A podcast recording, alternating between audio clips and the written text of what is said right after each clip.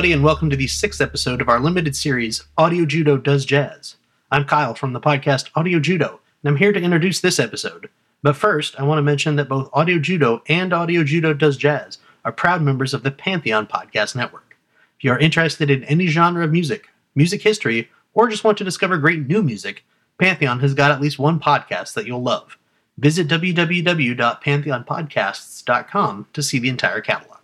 On this episode of Audio Judo Does Jazz, Chris gets in depth about legendary jazz saxophonist Charlie Yardbird Parker, a hugely influential figure in the development of bebop jazz. He's noted for his incredibly fast solos and for bringing ideas like rapidly passing chords, variations of altered chords, and chord substitutions to jazz. Here's Chris to tell you a little more.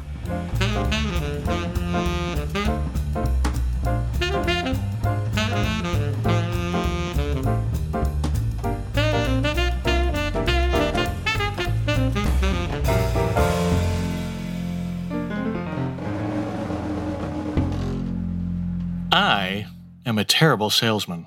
I've yet to inform you, my beloved listeners, that a major part of my effort in introducing you to jazz takes place on Facebook. I'm not a Facebook shill, but it's a nice platform that has allowed me to post a song of the day, which I've been doing four or five times a week. So far, I've posted more than 30 songs by more than 30 different artists, giving you more than 30 options in which to find out what you like. I can only do so much in a single episode about a single artist. What I like doing is finding an adjacent artist to the one I feature. So, leading up to the Miles Davis episode, I posted the song Maiden Voyage by Herbie Hancock, Miles' pianist in the 1960s. I posted Nina Simone's version of I Loves Ya Porgy, a song Miles would cover on his Porgy and Bess album. Leading up to John Coltrane, I posted recordings by Johnny Hodges and Dexter Gordon, two of Coltrane's influences. So, please do yourself a favor and like Audio Judo Does Jazz on Facebook and discover more artists to see what you like and what you don't. If you don't want to be on Facebook, please write me at chris at audiojudo.com and I'll send you a list of the songs. And now, back to our program.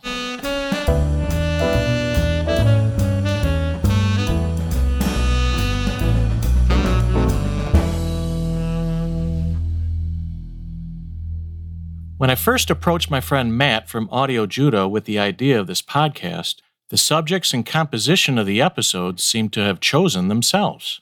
That aspect of the podcast had been easy. Basically, they are all my favorite artists.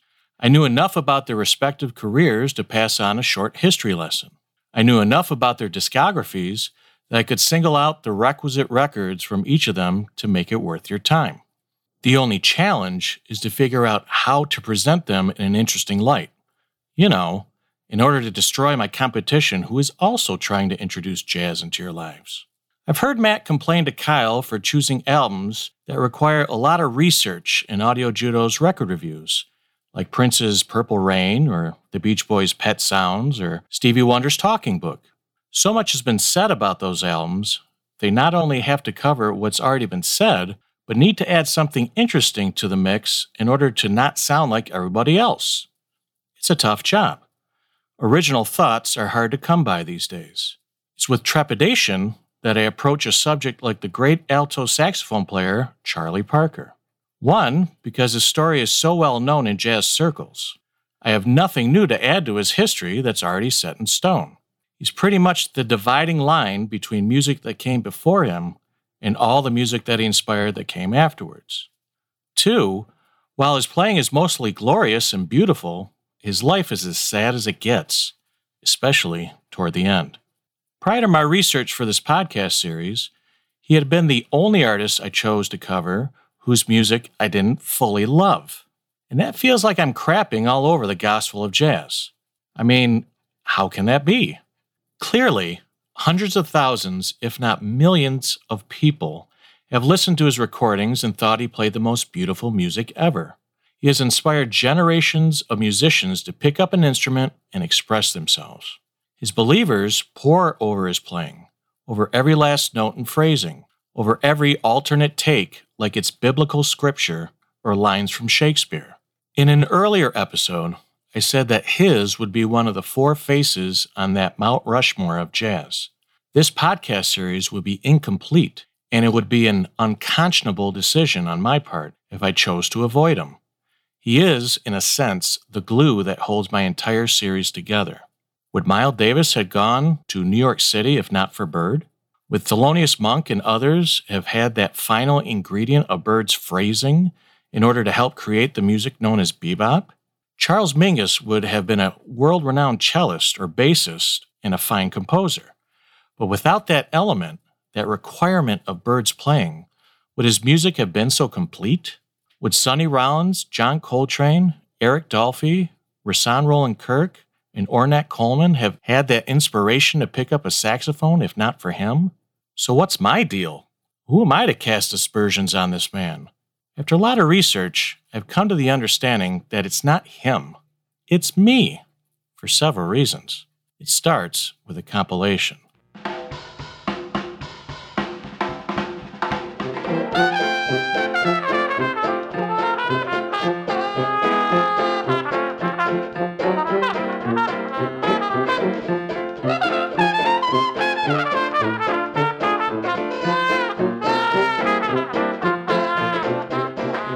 My introduction to the music of Charlie Parker came from a compilation album on the Verve label called Gitanes Jazz.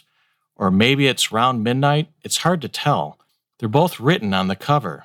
I was not hip enough to avoid compilations at the time, just wanted the supposed best music compiled in a manner I could easily digest. On the cover is a drawing of a heavyset saxophonist with several song titles in the lower right quadrant Laura, Autumn in New York, I'll Remember April, a couple of others. At the time, these song titles sounded important, like they were the songs that were about to become the next thing I fell in love with. All I knew about Charlie Parker at the time is that he might well have been the best that ever played. Did that mean he was better than Coltrane? Was that possible? I couldn't wait to find out. The album contained a bunch of ballads. Each song ended after three minutes. What the hell is this? My 20 year old self asked. This isn't as good as Coltrane. This isn't as great as Mingus. This isn't even close. Not a single one of the songs sounded memorable to me. That album didn't last very long in my collection. Another somewhat early encounter I had is hearing another compilation of his in the somewhat prevalent, not sure how popular, Compact Jazz series. It's also found on the Verve label and while I remember some of the songs sounding better to me, they were jazzier, bebopier. Some of the songs were actually the same songs as on the other compilation. Oh for 2. What the hell? This is not what I signed up for. Meanwhile, my brain burned when I listened to Coltrane. I felt Mingus's music to be deep and heavy and swinging like nobody else had ever heard before. With Monk, it felt light and breezy and layered and connected to every one of his songs. I connected with Miles. I felt in tune with Eric Dolphy. Dolphy sounded more like Bird than Bird did. It doesn't make sense, I know. Eventually, I picked up the Charlie Parker Jam Session album. It had also been released on the Verve label. He recorded for Verve in his later years when he had already achieved worldwide notoriety. Some of them were his best selling albums, like his Charlie Parker with Strings album. You would think I would have learned my lesson with albums on the Verve label, but no, I'm a glutton for punishment. It's a reoccurring theme in my life. But this one was called Jam Session. It's right there in the title. It's got Johnny Hodges and Benny Carter also playing alto sax. According to the liner notes, these guys are three of the greatest alto saxophone players who ever played. And they came together to jam. It's right there in print. A young Oscar Peterson, one of the best piano players you're ever going to hear, anchored the band. Ben Webster played tenor sax. Ray Brown is on bass. Barney Kessel on guitar. Based on what I read in the liner notes, these are among the greatest musicians of all time. Except, to my now 21 year old ears, I found it boring. I felt as angry as the substitute teacher, Mr. Garvey, in Key and Peele's classic Substitute Teacher sketch, when he sent Aaron down to the office to see Principal O'Shag Hennessy. Bird was being insubordinate and churlish. Finally, after going 0 for 3, I picked up Charlie Parker's complete Dial Masters Volume 1 album, and I finally got it. This is what I've been waiting for. I felt relieved to hear what everyone else had been raving about. Looking back, my first problem with Bird had been expectations. Expectations have been known to ruin anything from movies to meals to books to dates to presidencies to legendary jazz musicians. What I heard in the music did not compute with what I'd read and had been told about him. This is the innovator who broke the mold and helped change the music forever? I bought the myth. I bought the t shirt. Still got the shirt, as it turns out. It's got a huge hole near the armpit. I wanted the best, and I didn't get the best. Or at least my 20 year old ears didn't hear the best. Poor first impressions are enough to delay or even derail you from even heading in a certain direction. I implore you to give Charlie Parker a shot. The best place to start listening to Bird is either on his Dial Masters, which he largely recorded in Los Angeles, or on his recordings on the Savoy label, started in 1945, which he recorded in New York. These are his earlier masterpieces. These are the songs that helped start a revolution in the music. Let this be your first impression of the music of Charlie Parker.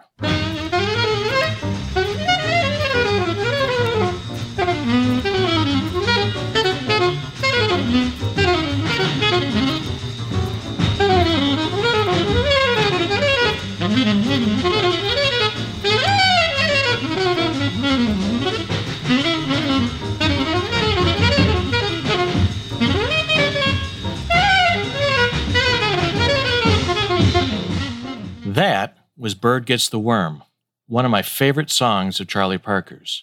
Contradicting something I mentioned in the Miles Davis episode, Miles more than keeps up with Bird quite nicely on this song. I hope I didn't give the impression that Miles couldn't keep up. He did so, and admirably. I just think he found his true voice later on. In case I have lost any one of you, let me give you a bit of a timeline and hit some of the major points of Charlie Parker's life story.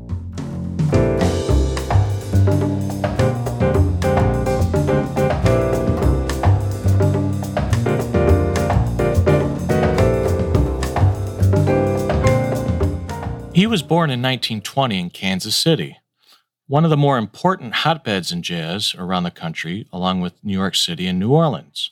He started playing saxophone at the age of 11. Three huge events in his lifetime took place in 1936. First and foremost, at the age of 15, he played in a jam session with members of Count Basie's big band. Losing track of the chord changes and sounding like he didn't know what he was doing, the drummer for the band, Jo Jones tossed a cymbal at him in order to tell him to get off the stage. Much is made of this event in the movie Bird, directed by Clint Eastwood and starring Forest Whitaker in the title role. Parker used this moment as motivation in order to improve. Later that spring, he got married before he had not yet turned 16. Shortly after he turned 16, he got into a car accident. Parker broke three ribs and fractured his spine. The accident led to his troubles with painkillers and opioids, especially heroin. He struggled with his addiction to heroin for the rest of his life. In 1939, he moved to New York City. He eventually got a job as a dishwasher at a Harlem eatery called Jimmy's Chicken Shack in order to watch his favorite musician, the great piano player Art Tatum. Bird, while playing the song Cherokee, soon discovered a new vocabulary within the song. He said he could hear the music in his head, but couldn't play it for the longest time. In 1940, he met his musical soulmate Dizzy Gillespie. The two of them bounced around for several years, playing in big bands and discovering this new music they were after.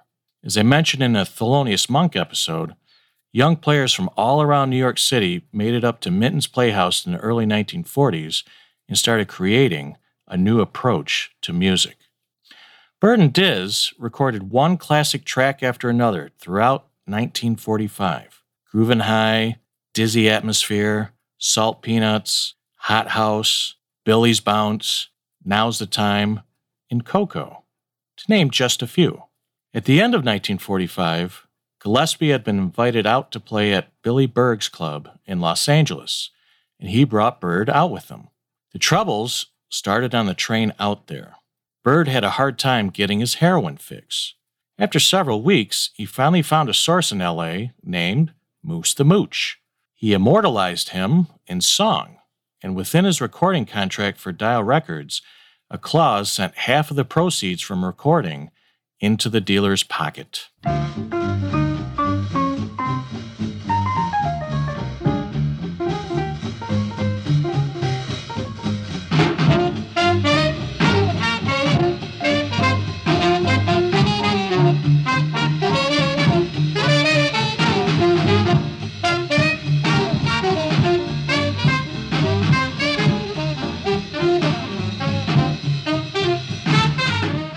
Was Moose the Mooch, a song about Charlie Parker's heroin dealer in Los Angeles. Unfortunately for the Mooch, and for Bird, I guess, Moose would eventually be thrown into jail. The trip didn't go quite as well as everyone had hoped.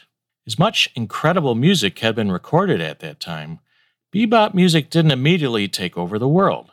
I think about songs like Rapper's Delight by the Sugar Hill Gang and The Message by Grandmaster Flash and the Furious Five. As classic as these songs are, it would take quite a long time before rap artists became a household name. The same is true of bebop. The audiences in LA came out to see this new thing. However, outside the musicians who were dazzled by this new approach, most jazz fans in LA found it too frantic and turned away. On the eve of the night prior to flying back to New York, Parker sold his ticket for heroin money. Dizzy Gillespie left town and the gigs dried up. Parker signed with Dial Records. When the mooch was arrested, Parker turned to drinking as much as a quart of whiskey a day. Soon, he was living in an empty garage. He was cut off from work, from his friends, and going through withdrawal from heroin.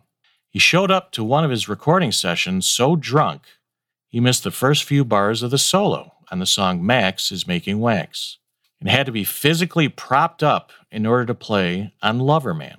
Still, those who loved him swear by every note he played, regardless of the shape he was in while he played it. Things didn't go well that night. He walked nude into the hotel lobby. He fell asleep with a lit cigarette in his mouth, and the firemen had to shake him to wake him. Policemen later beat him. It was a whole thing. Shortly afterwards, he would be committed to the Camarillo State Hospital for six months.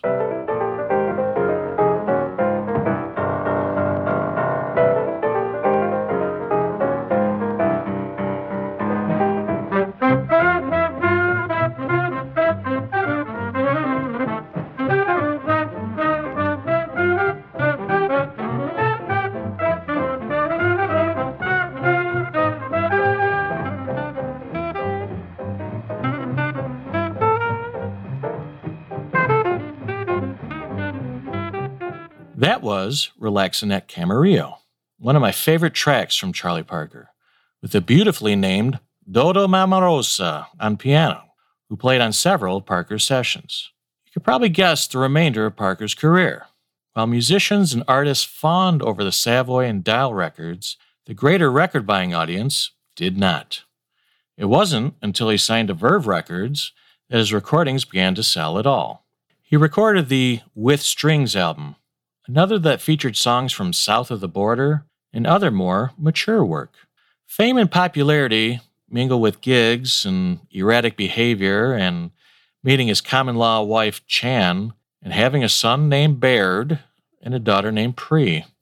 I'm drastically slicing and simplifying the remainder of his life, but if it interests you, everything you need to know about him is out there on the internet. His life ended poorly. While out on the West Coast in March 1954, his daughter Pree, not yet three years old, born with a heart defect and cystic fibrosis, died of pneumonia. It destroyed him, obviously. It would anybody in that situation. Fear, distrust, and paranoia crept into his life. He would die a year later. The official causes of death were lobar pneumonia and a bleeding ulcer. But Parker also had an advanced case of cirrhosis and suffered a heart attack. The coroner estimated him to be somewhere in the vicinity of 50 to 60 years old. He died at the age of 34. I don't know that I can do the man's life justice. I don't know that I can paint a proper enough picture of who he was. So far, it seems like I've merely presented a degenerate drug user. But like all of us, I'm sure he was a different person depending on who he was with and when he was with them. He was both generous and miserly, a loving husband and father at home, and a philanderer on the road. A chronic addict who lectured younger musicians about the dangers of drugs. He was charming, he was brilliant, he was troubled, and he had mental health issues. His genius didn't just come out through his alto saxophone. Apparently, he could talk to people about any topic imaginable quantum theory, nuclear physics, it didn't matter. He knew something about everything. It makes sense. All these musicians are brilliant. You would have to be in order to listen to the drums to hear what he's doing, listen to the bass to hear what he's doing, and listen to the piano to hear what he's doing, all while playing in real time, anticipating, and prodding and elevating the music for every member in the band.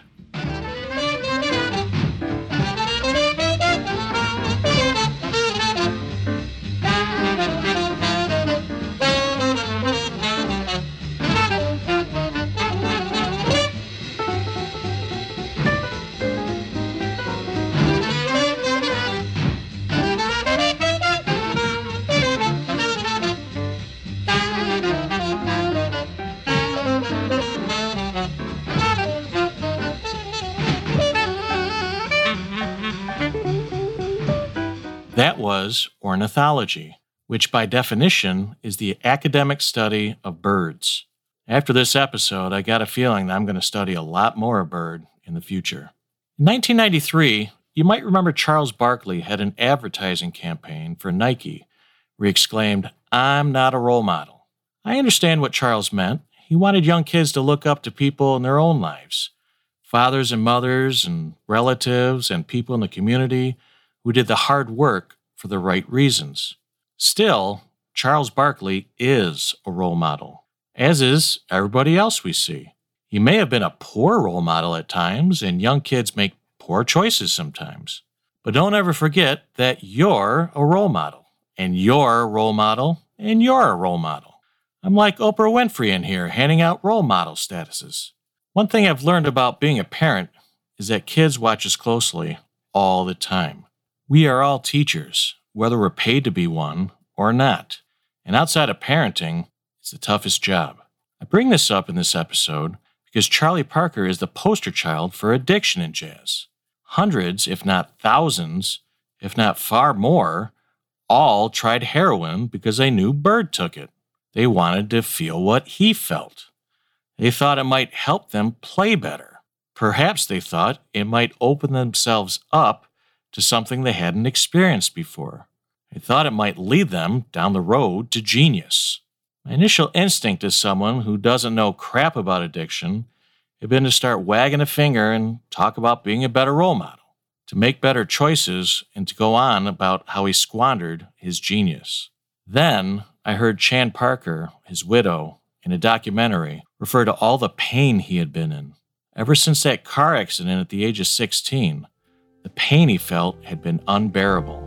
His entire public life, every recording, every breakdown, every drink, every episode, every fix had all been about trying to get rid of the pain. No idea what it's like to be Charlie Parker. No genius, no pain to stomach, no prejudices to endure. Not even going to address those poor souls who followed him into the abyss of addiction.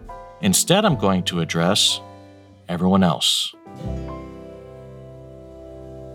Why do we follow the people that we do?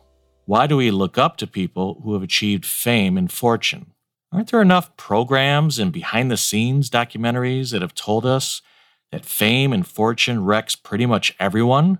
So many of the stars we know come from broken homes and are in search of something they may never find. What does it say about our country, about the American dream, that what we all strive for and what so many have achieved is an empty shell of what we think it's all going to be.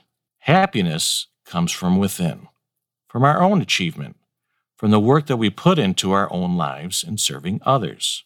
I heard a quote from writer Hubert Selby Jr., who said, To pursue the American dream is not only futile, but self destructive, because ultimately it destroys everything and everyone involved with it. By definition, it must because it nurtures everything except those things that are important. Integrity, ethics, truth, our very heart and soul. Why? The reason is simple because life is giving, not getting. Last fall, as I began preparations for these podcasts, I listened to the complete Savoy and Dial Master Takes album on YouTube.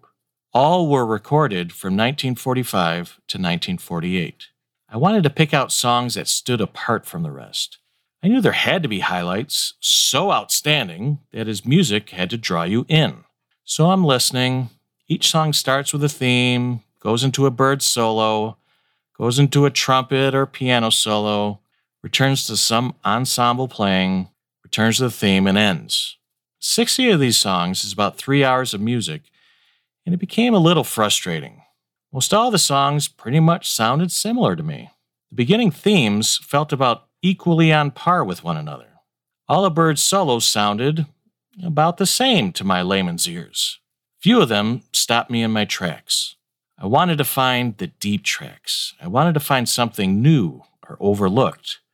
I didn't want to have to utilize a track like Coco to turn you on because it's mentioned in every documentary you're ever going to come across with Bird. It may even be mentioned in every documentary about jazz that I've heard. I just didn't want to use it. But well, you know, it sounds so good. Here's a slice of Coco for you.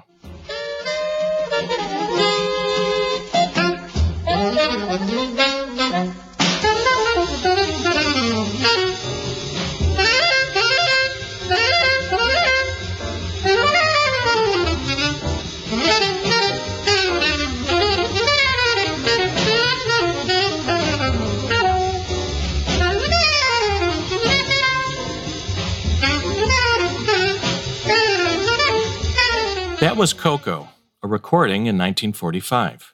The song is based off another song called Cherokee. A young Miles Davis, having difficulty playing Cherokee himself, opted out.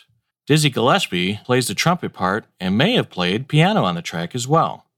Sources differ on what actually happened. I could not keep up with the differences in the songs due to the speed and fluidity of the solos. I didn't catch any of the references or the different phrases. It might be where my not being a musician failed me in my attempt to fully appreciate the music. I mean, this is the guy who basically started the bootleg industry. There are hundreds of live recordings released on some foreign or not entirely legitimate record labels. They were either recorded in house on primitive amateur recording devices like reel to reel or from radio programs. In 1991, Mosaic Records released a seven disc box set of Bird's recordings made by Dean Benedetti.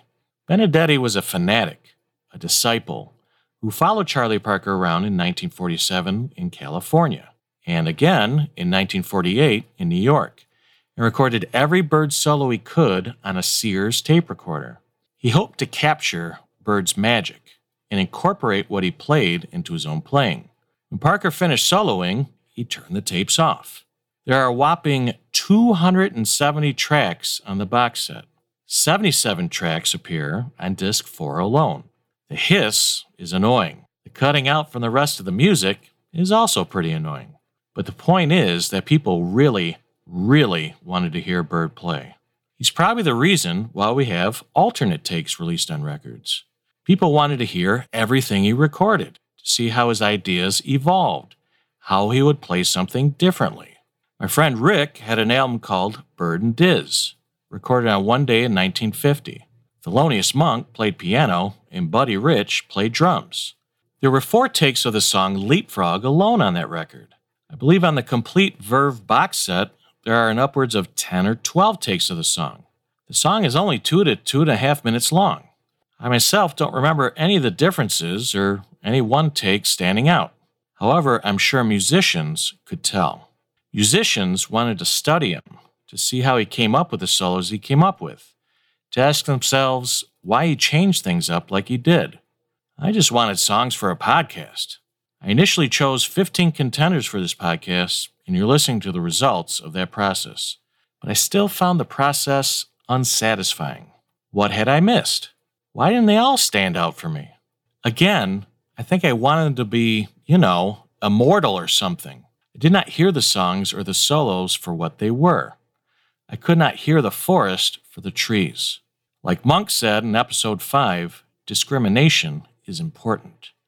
I did not recognize or understand the difference between one thing and another. I got caught up in the noise without hearing what's important. I have a terrible time going out where there are large crowds or where there's overly loud music. Back in the day when I used to go to bars, sat quietly and listened as best as I could because I found conversations quite difficult.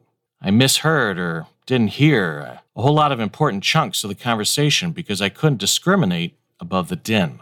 I often heard what wasn't important rather than what was. And how many people want to hear, huh? What was that? Come again? All night. So the other day, I put Charlie Parker's With Strings album on. Several of these songs were on those early compilation albums I did not get nearly 30 years prior. A little older, with ears open a little wider, I think I started hearing what I'm supposed to.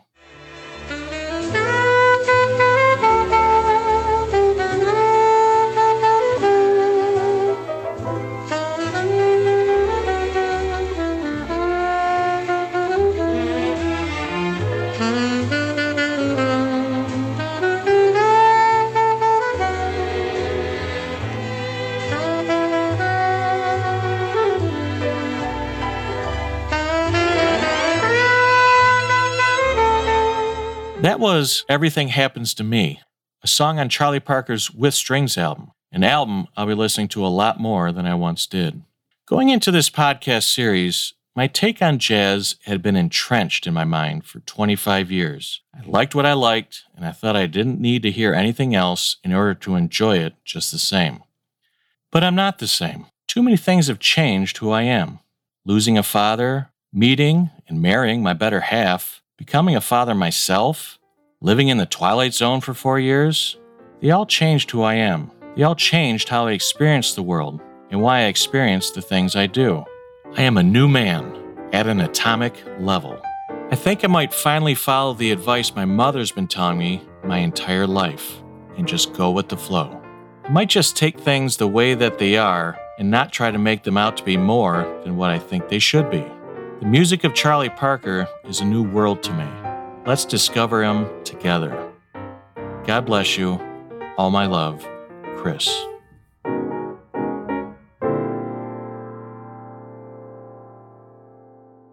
Charlie Parker, another one of the jazz greats who died way too young. Thankfully, Bird recorded a lot during his short lifetime. His catalog is a little difficult to follow because the recordings were done for many different music labels, and frequently he recorded with other musicians, and the album would appear under those musicians' names. To make matters worse, the albums have been frequently re released with a different title than their original or as part of a larger compilation, so it's a little hard to track your way through his entire career. However, Chris has a helpful list for you of Charlie Parker listening recommendations. First, the complete Savoy master takes and the complete Dial master takes. These cover most of the early part of Charlie Parker's career. Next, Swedish Schnapps, fun to say and a wonderful album. Originally released in 1951, it sometimes goes under the name The Genius of Charlie Parker Number 8. Finally, Bird and Diz from 1950, which also goes under the name The Genius of Charlie Parker Number 4.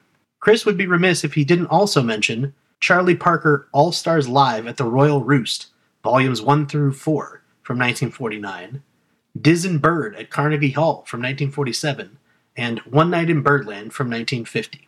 Chris also wants to add that if you would like to hear Bird's music in a more modern context, give these two albums a try. The first is Sonny Stitt's Endgame Brilliance, a twofer album. Try his Disc 1 recordings of Tune Up and Constellation. Second is Anthony Braxton's The Charlie Parker Project. Give a few of those a listen and then get in touch with us to let us know what you think. Our website is www.audiojudo.com forward slash AJDJ. On Facebook, facebook.com forward slash audiojudo does jazz. On Twitter, at audiojudojazz. Or email us, jazz at audiojudo.com. For a direct line to Chris with your questions or comments, email chris at audiojudo.com. Also, if you're interested in finding some non jazz music to listen to, give our original podcast, Audio Judo, a try. You can find more at audiojudo.com. Thank you so much for listening. We'll talk at you next time.